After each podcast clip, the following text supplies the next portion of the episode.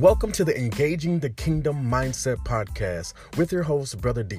Join us as we explore the Word of God together and engage the mindset of heaven.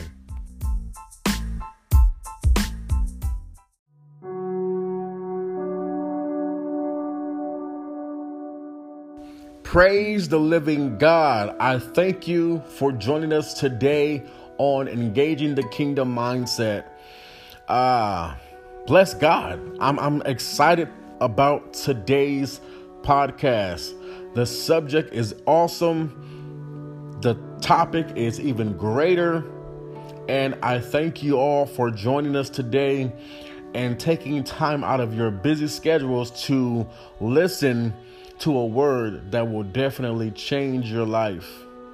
In today's episode, we're going to be talking about one word that word is a word that is very much used out of context. It's a word that is very much used and not given its true respect that it deserves. And I know that you're wondering what word I am talking about. It's the word love. L O V E. And I know right now your brains are spinning and you're thinking about all the different ways that you hear the word phrased in, in, in, your everyday life. I love my new TV. I love my new car. I love my job. I love my cats. I love my dogs. I love fried chicken. Right?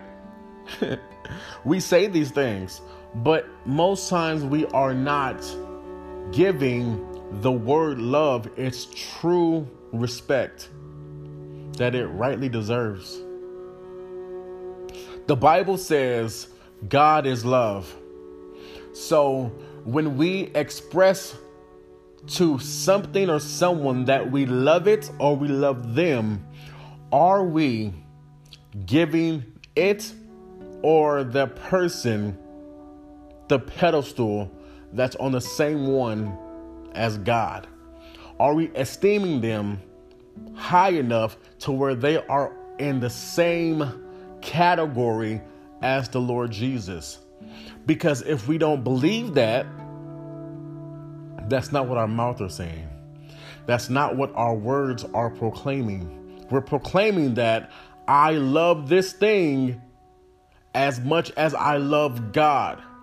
Because God is love. He is the essence and uh, He is the essence of love. He is what love is.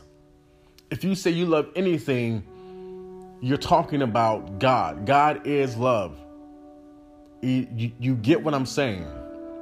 So we have to be careful in what we say and how we say certain things.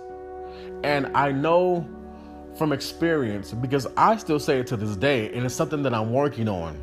It's something that I'm trying to get out of my vocabulary to not use it so loosely. Because we've been conditioned in our minds and we've been taught and we've been, what's the word I can use? We've been programmed, if you will. Thank you, Lord. We've been programmed into saying things a certain way, believing things, and just going not thinking about what we're saying, not even really caring sometimes about what we're saying. And yeah, I know it's, it's, easy to say it's just a figure of speech. It's just something that I say because it's just something that I didn't even think about it that way. I understand, but still, words have power, words have meaning, and words set a certain context. We can't say anything without setting a context. All right? So, what I want to do right now is jump into the Word of God. And um, first, before I go any further, I just want to pray. Lord, I thank you for this opportunity that you have brought us here to hear a word from you, Lord God. I thank you that you have brought our attentions into a kingdom way of thinking, into a kingdom way of doing things, into a kingdom way of understanding, that we may be taught by your Spirit, that we, we may be led in all things to engage your kingdom, O God. Lord, I thank you for the listeners, whoever will come on to hear this word, that they may be blessed and be encouraged and be built up in their faith.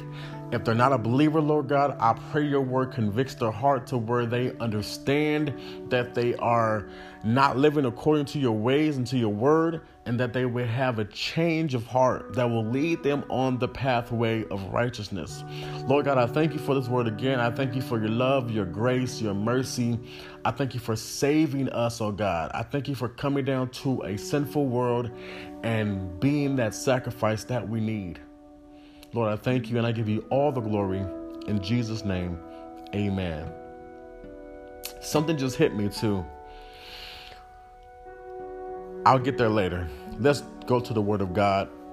I am going to be uh, reading the book of Mark, ESV version. I'm going to be starting in chapter 1, verses 40 through 42.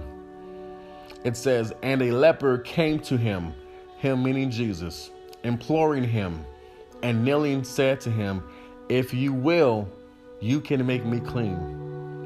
Moved with pity, Jesus stretched out his hand and touched him and said, I will be clean. And immediately the leprosy left him, and he was made clean. The first bullet point I want to give you is immediate healing requires an immediate need. Immediate healing requires an immediate need. We see right there in that verse, it says, and a leper came to him. Right there. His immediate healing was the fact that he had leprosy. And if any of us know about leprosy, we know that in those days, I bet even now, right?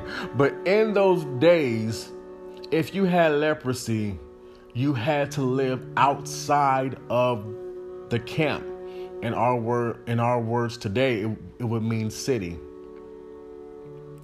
You had to live outside of the camp where everyone else was living and enjoying their lives, you had to be outside of that. You could not be around them. If you had to come to the store, if you had to do this or that, if you had to do something, you had to announce, I am a leper. Stay away. I am a leper. Stay away. Unclean, unclean, I'm unclean. You had to announce your disease. You could not enter into the radius of anyone without first announcing your horrible condition. So, his healing, he needed something that was immediate. He needed an immediate healing. And that's why the Lord Jesus had so much flack because he touched this leper. He touched this leper. When you touch someone that has leprosy, what happens? You get that leprosy. That leprosy comes on you. That disease is now attached to you. You have become a, a, man of leprosy or a woman of leprosy because you touched or you were in contact with a leper. So his healing required a need. His need was to be healed, right? So, what does God, what does God's love look like to you? That's a question that I want to ask. What does God's love look like to you? Write that down and study it later. Look, at, look on it later. Also, what does it look like in your life? What does God's love look like in your life? Okay? Do you have leprosy and just don't know it? Is your condition, is your disease not visible to the public eye, not visible to friends and family or co-workers or your children, but is your disease internal? Do you have an internal leprosy? Do you have a disease that is causing you to be affected on the inside that you're not telling anyone? Just because it's not visible doesn't mean it's not causing you harm. In most in most cases, people who have visual or visible diseases, those are the easiest ones to cure. Because people can see it. It's the ones who have an internal disease. It's the ones who have things that, that are going on that no one can't see.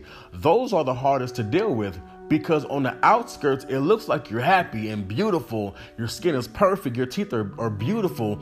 Your hair is done. You got money. You got clothes. You got this. You got that. But on the inside, you are dying.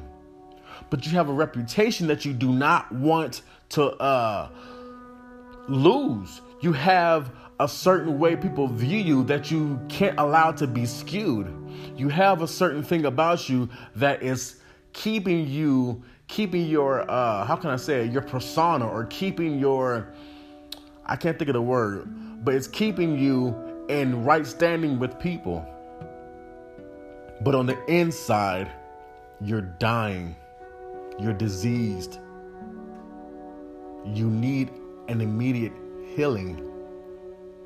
I can implore right now to you if you don't if you do not speak up and ask God to remove your eternal, internal, I should say, not eternal, your internal leprosy, God cannot move and you will forever be sick.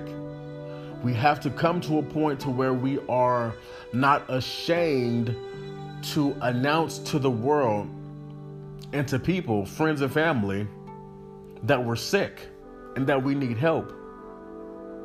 You know, let me um, give you this question. What is your immediate need? Write this down. What is your immediate need? And if it's not anything physical or internal, it's something. We all have a need. We all have a need. When Jesus speaks concerning your life, it's done. So, whatever your need is, Speak to God. Give God your problems. The Bible says it better than I just said it. It says, Cast your cares upon Him because He cares for you. Who else can you do that with? Who else can you cast your cares upon without judgment? Who else can you cast your cares upon without being uh, ostracized and talked about? Who else can you cast your cares upon who will take them, throw them away, and give you love, give you righteousness, give you good things? No one is going to take your bad and give you anything good. They'll listen to your bad and then talk about you to their friend the next day they'll listen to you and say they love you, but then you see all your uh, issues posted on Facebook by someone you thought loved you. Okay? The next thing I want to read, uh, back in that verse, back in that verse, it says, kneeling, imploring him and kneeling. That's Mark 1, verse 40. It says, imploring him and kneeling. What is that a sign of? Or a form of? It's a form of worship. When you kneel, when you kneel, you are putting yourself in a position of surrender. Kneeling is a form of surrender. We're putting ourselves in position to surrender everything, our lives, to God. So, our worship must move God to to compassion. Excuse me. Our worship must move God to compassion. What does this say in verse 41? Moved with pity or compassion. He stretched out his hand and touched him and said, I will be clean. So, our worship must be, first off, it must be authentic, it must be real, it must be from the depths of our heart. We can't give not give God no patty cake or no wishy-washy worship. We have to really give God our everything because God knows who's real and who's fake. God knows those who love him and God knows those who hate him. And hate is a strong word. I I agree. But it's one of the two. It's not there's no in between. I sometimes love God. I mean you can't do both. The Bible says Jesus said in the book of Revelation, he says be hot or cold. If you're lukewarm, I will vomit you. I will spit you. I will spew you out of my mouth. No one in this podcast, no one in my family, no one in the world likes lukewarm coffee. If you're a coffee drinker like me, I like my coffee hot or I like it cold. I don't want no coffee that's been sitting on the uh, table for about 20 minutes. And y- y'all know that taste. Y'all know that taste. Don't play with me. You know you you made a pot of coffee and you poured it in your cup and you forgot about it. Came back 20 minutes later and sipped it. That it's like you know, ugh. You know what I'm trying to say? You know that taste. No one likes lukewarm coffee. So God does not like a lukewarm believer. God does not like someone who's in the middle. Be hot or cold. All right? Praise the living God. So the first one was our worship must be our worship must move God to compassion. Number 2, our worship must be so sincere that it changes God's mind concerning his mission and our life. That was good. That's good. Our worship must be so sincere that it can that it changes God's mind concerning his mission and our life.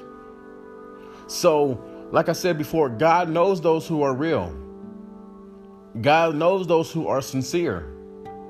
So, our daily duty is to change the mind of God concerning us and concerning his current mission. God is a God who's always on missions to do things for his children. He loves us.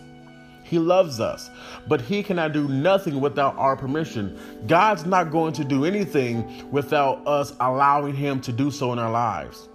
God is the most uh, faithful gentleman you'll ever meet. He will not intrude into your life if you don't want him. Can he? Yes. Will he eventually? Yes. But God will not force himself into you, into your life, if you do not want him. He holds so much goodness and love that he knows he knows the weight of his of his love, of his glory, of his righteousness, of his beauty. He knows how wonderful he is. He's not going to give himself to no one who don't want him. No. If you know you had a treasure, if you found a treasure, you were digging in the backyard one day planting plants, and you found yourself a treasure full of gold, and you knew it was real diamonds, rubies, very authentic. You knew it was ancient. You are not going to give it to anyone that you know who's going to tamper it, who's going to tamper or who's going to uh, pawn it off and not have any care in the world about it. God is not going to give his treasures and give himself to anyone who's going to abuse him, who's going to abuse it, who's going to treat it like it's dirt. He's not going to do it. He's not going to do it. So we have to put ourselves in a position to receive the blessings of God, to receive the fullness of God, to receive God's best, God's glory, God's righteousness, God's wonderfulness. He is wonderful, people. Hallelujah. He's wonderful. All right. I have another question for you. We are filled with questions today on engaging the mindset of heaven. Okay?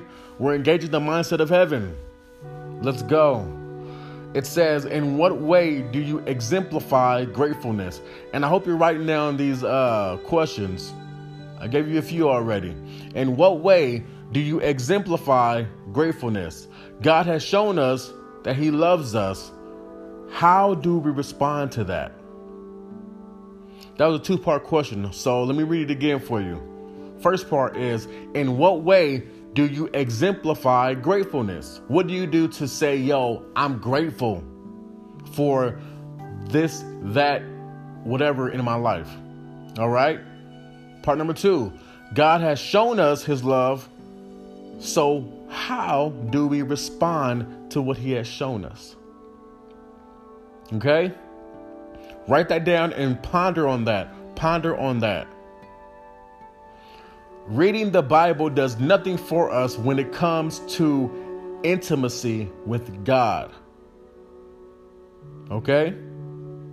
Reading the Bible does nothing for us when it comes to intimacy with God. Let me give you a quick example. If I wrote, no, no, if someone wrote me a letter, my wife wrote me a love letter, I could love every single word in there. I could kiss the page after I wouldn't, but I can kiss the page after I'll read it. Her perfume sprayed on there. Her lipstick is is all, you know in the top corner. Big old no no no they're not big, but her lips are in the top corner. Her lipstick and her perfume sprayed on there. You know, every single letter is all gushy and it feels good to my soul when I read it. But that does not take the place of our intimacy in the bedroom. Okay? So, reading the Bible does nothing for us when it comes to intimacy with God. It's reading the letter that God wrote, which is his, his Bible, which is his, his, his word, and then it's being intimate, be, I'm sorry, being intimate with him later. It's first getting a grasp, a, a grasp and understanding of his word, and then later on becoming intimate with the Father. And let's bring our minds back. It's not in a sexual way, but it's through fasting, through prayer, through understanding Him, asking Him questions. Do you know that God wants you to ask Him questions? Do you know that God wants to speak to you on a day to day basis? What's love? If love isn't, I don't know what love is if there's not a continual conversation back and forth. I can't love my wife and she's doing all the talking and I'm, I'm never responding. I'm never hanging out with her. We don't go out on dates. I don't buy her things. I don't do things for her. I don't want to surprise her. I don't want to, you know, cuddle. I don't want to watch movies. That's not love then. Same with God, plus even greater. If we say we love God and we are in love with the Lord, we have to spend time with Him, talk to Him, have Him talk back to us, laugh with them, eat with Him, invite Him in. When you pray over your, your dinner at night or your breakfast or your lunch, when you pray in general, invite God into your life every single day. He wants to be invited by you. He wants to spend time with you. He wants to love you. But he cannot do it if you don't allow him to. He won't. If I say, so and so, come to my house, I invited them. They're not going to come over if they don't know that they're invited. God is not going to come into your life if He does not know He's invited. God must be invited into your life. He wants to be invited in your life. Okay? When we commit adultery on, a, on our spouse, they're not going to continue to be with us in an intimate and personal way. Spiritual adultery is the same if not greater, than the natural. God will not tolerate no one and nothing that comes between his love for us. I like that. God will not tolerate no one or nothing that comes between his love for us. He loves us that much. He loves us that much. Let's go to the book of Romans, verses 8 and 35. All right? Because God's love for us is incredible if we only knew. That's Romans 8 and what I say, 35? I said 35, right? Okay. It says this Who shall separate us from the love of Christ? Shall tribulation or distress or persecution or famine or nakedness or danger or sword? As it is written, For your sakes we are being killed all the day long. We are regarded as sheep to the slaughter. No, in all these things we are more than conquerors through him who loved us. For I am sure that neither death nor life, nor angels, nor rulers, nor things, nor things present, nor things to come, nor powers, nor height, nor depth, nor anything else in all creation will be able to separate us from the love of God in Christ Jesus our Lord. That was Romans 8 and 35 through 39. Make that personal to you. Instead of us and our, say I. I. Okay? Excuse me. I. Make it personal. Because God loves you that much. Last question. Last question. So, why do we tolerate it? Why do we tolerate things coming in between our love for God if we love Him? Why do we allow things to come in between our love for God? Why do we listen to gossip and to people? Why do we allow social media, TV shows, video games, mothers, whatever, fathers, children, why do we allow these things come in between God's love for us? Huh? It's a question. We have to understand that God wants our love because he created us to love. But the thing is is that we have changed the affection of our love. It's no longer what we were designed for, which was to love him. We have perverted his love into something carnal, into something natural, into something worldly. It's no longer spiritual.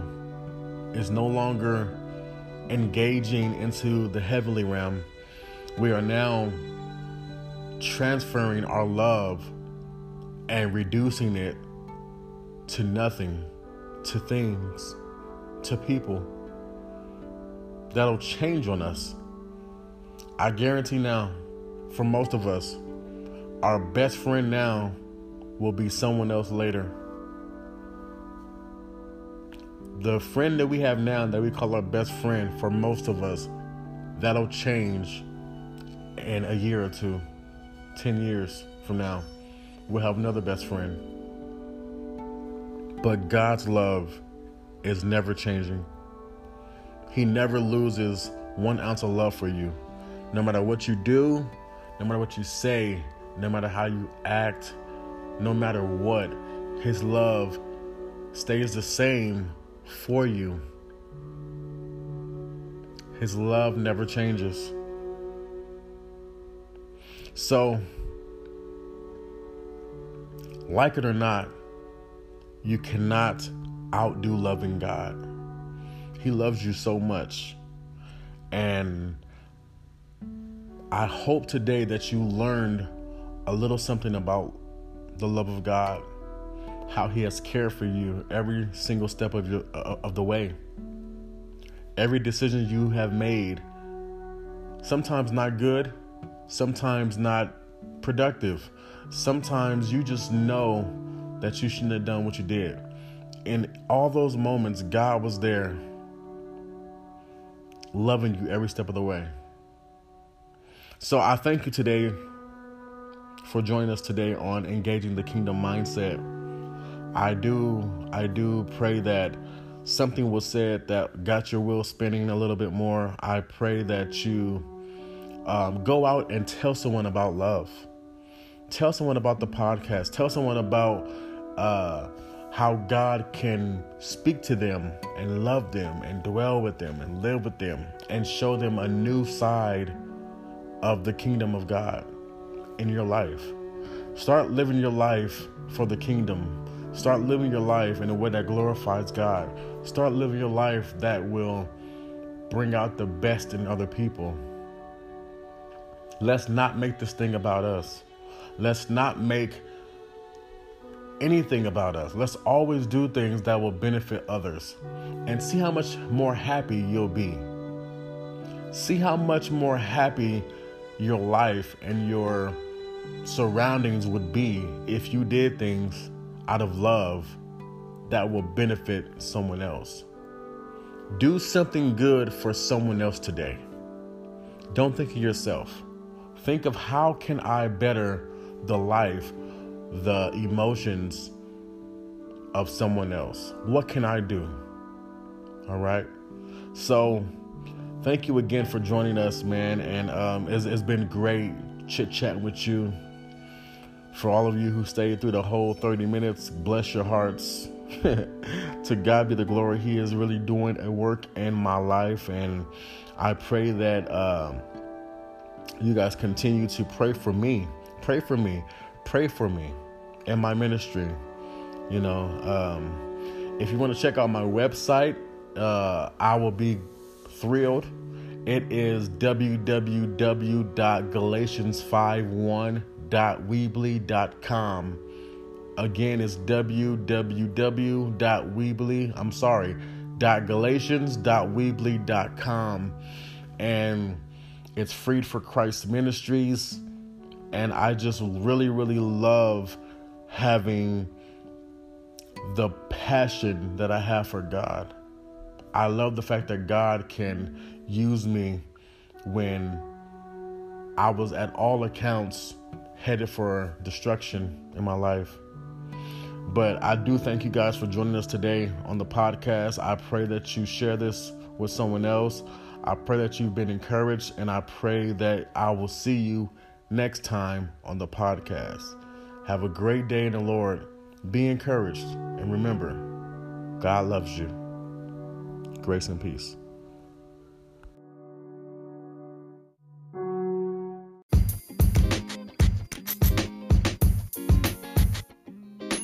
Thank you for listening to our podcast. We pray you've learned something today that will better equip you into building a mindset that produces kingdom fruits in your everyday life. Join us next time as we battle for our minds right here on Engaging the Kingdom Mindset. Oh, yeah, one last thing. Make sure you hit the subscribe button so you'll get all the notifications whenever we upload. Also, tell your friends, tell your family, just tell everybody. Engaging the kingdom mindset will truly bless their lives. So until next time, grace and peace be unto you all.